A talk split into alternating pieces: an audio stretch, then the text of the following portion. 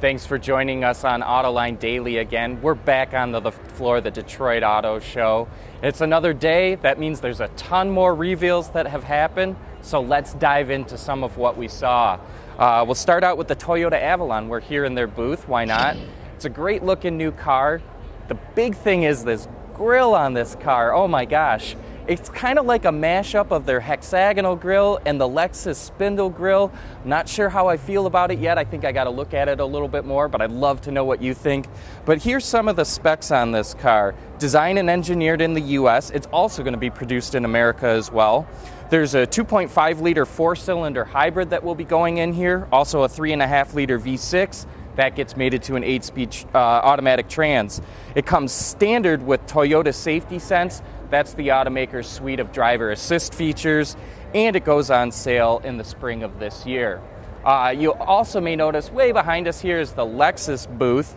They unveiled the LF1 Limitless. You know, we talked a little bit about design on the Avalon here. That thing is a radical design, and they actually say it's going to hint at future design on vehicles uh, for the group.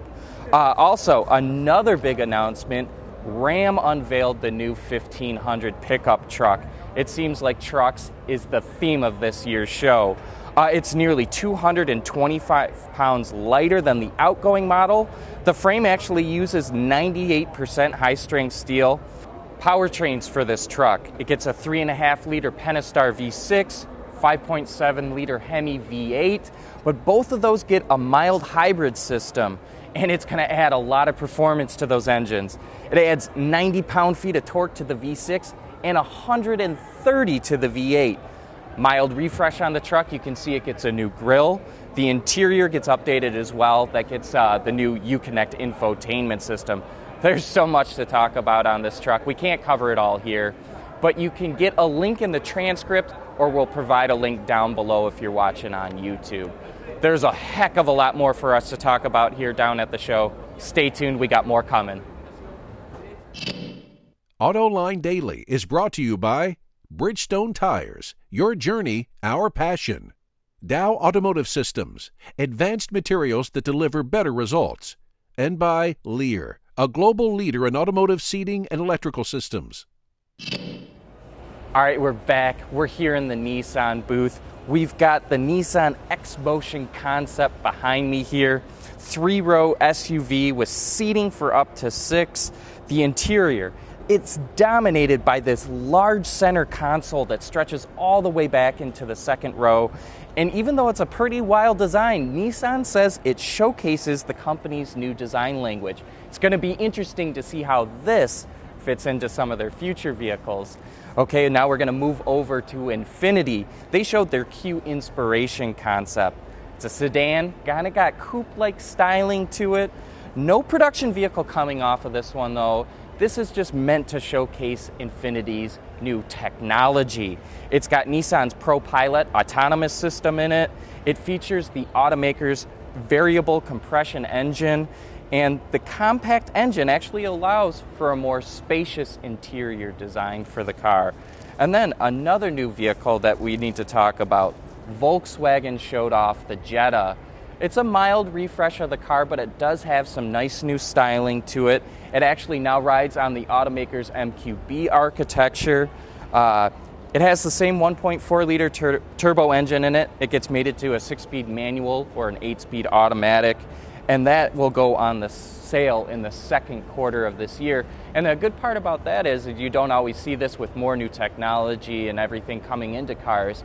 It is actually less than the outgoing model. It starts at $18,500. But like before, stay tuned, we got even more coming. Lear Connexus is the new application suite in vehicle connectivity designed to deliver over the air software updates and more from Lear Corporation's e systems, leaders in power and data management. We're back. We're here in Detroit. More reveals to talk about. You know, Honda showed off the Insight prototype yesterday, but sister company Acura had the RDX prototype.